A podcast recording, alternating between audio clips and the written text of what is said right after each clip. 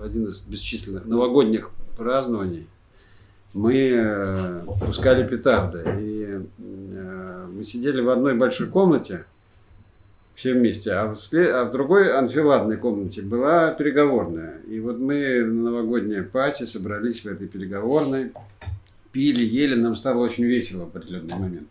И под, рука, под рукой вот тут же нашлась петарда, как это ни странно, огнедышащая. И мы ее пустили. Петарда вылетела как раз через вот этот проем в стене и попала в самый заваленный угол, который мой был угол. Это за моим столом был навал калек и бумаг, и вообще эскизов прошлогодних. И тут получилось, как китайский Новый год. Все надо сжечь.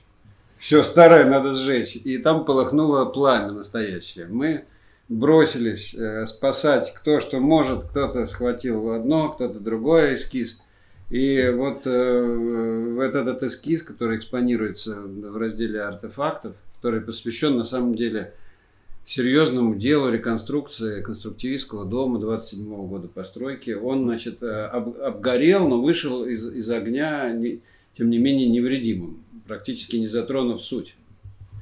И до сих пор, э, видимо, это было все-таки какое-то счастливое предзнаменование, потому что до сих пор я считаю его ну, наиболее удачной, наверное, одной из наиболее удачных построек.